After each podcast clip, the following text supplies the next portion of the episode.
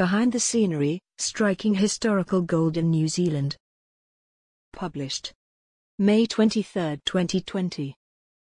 Well, I just tuned into the new B B C series The Luminaries, now screening in New Zealand. It seems we've got to see it first. That's because the series is set in New Zealand, in the South Island's gold rush days of the eighteen sixties. Too often, people travel to New Zealand for the scenery or adventure in the wilds, and miss out on the history. And yet there's plenty of it. Lots of my blog posts have talked about the historical aspects of New Zealand. Queenstown's the center of a fascinating district, where the present is filled with natural beauty, but where the romantic past is always visible beyond a screen of leaves. Arrowtown was once a roaring mining town of thousands. But the main street no longer echoes with shouts and cries and ragtime from the packed saloons. It barely hears the whisper of the autumn wind in the trees the old prospectors planted.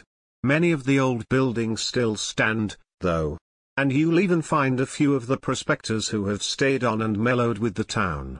Remembering, these men can tell fascinating stories of the past. The Lakes County Museum takes you back to Back to the days when this lured men from the ends of the earth. From California, from Australia, from China. All that's far in the past. This was gold. The words just quoted, in masculine voice, come from a great documentary about Lake Wakatipu and Queenstown, where I live, that was made in nineteen fifty-four. New Zealanders used to devour books about their local history, too. As I say, all this has been eclipsed by scenery and bungee jumping aimed at overseas tourists. Even the Kiwis' own appreciation for their past has been eclipsed by the idea of the nation as a scenic wonderland. But I think there's a case to be made for dusting off some of the old history and putting it online as well. Some of it is, of course, like the short film above, or this story about historic Arrowtown.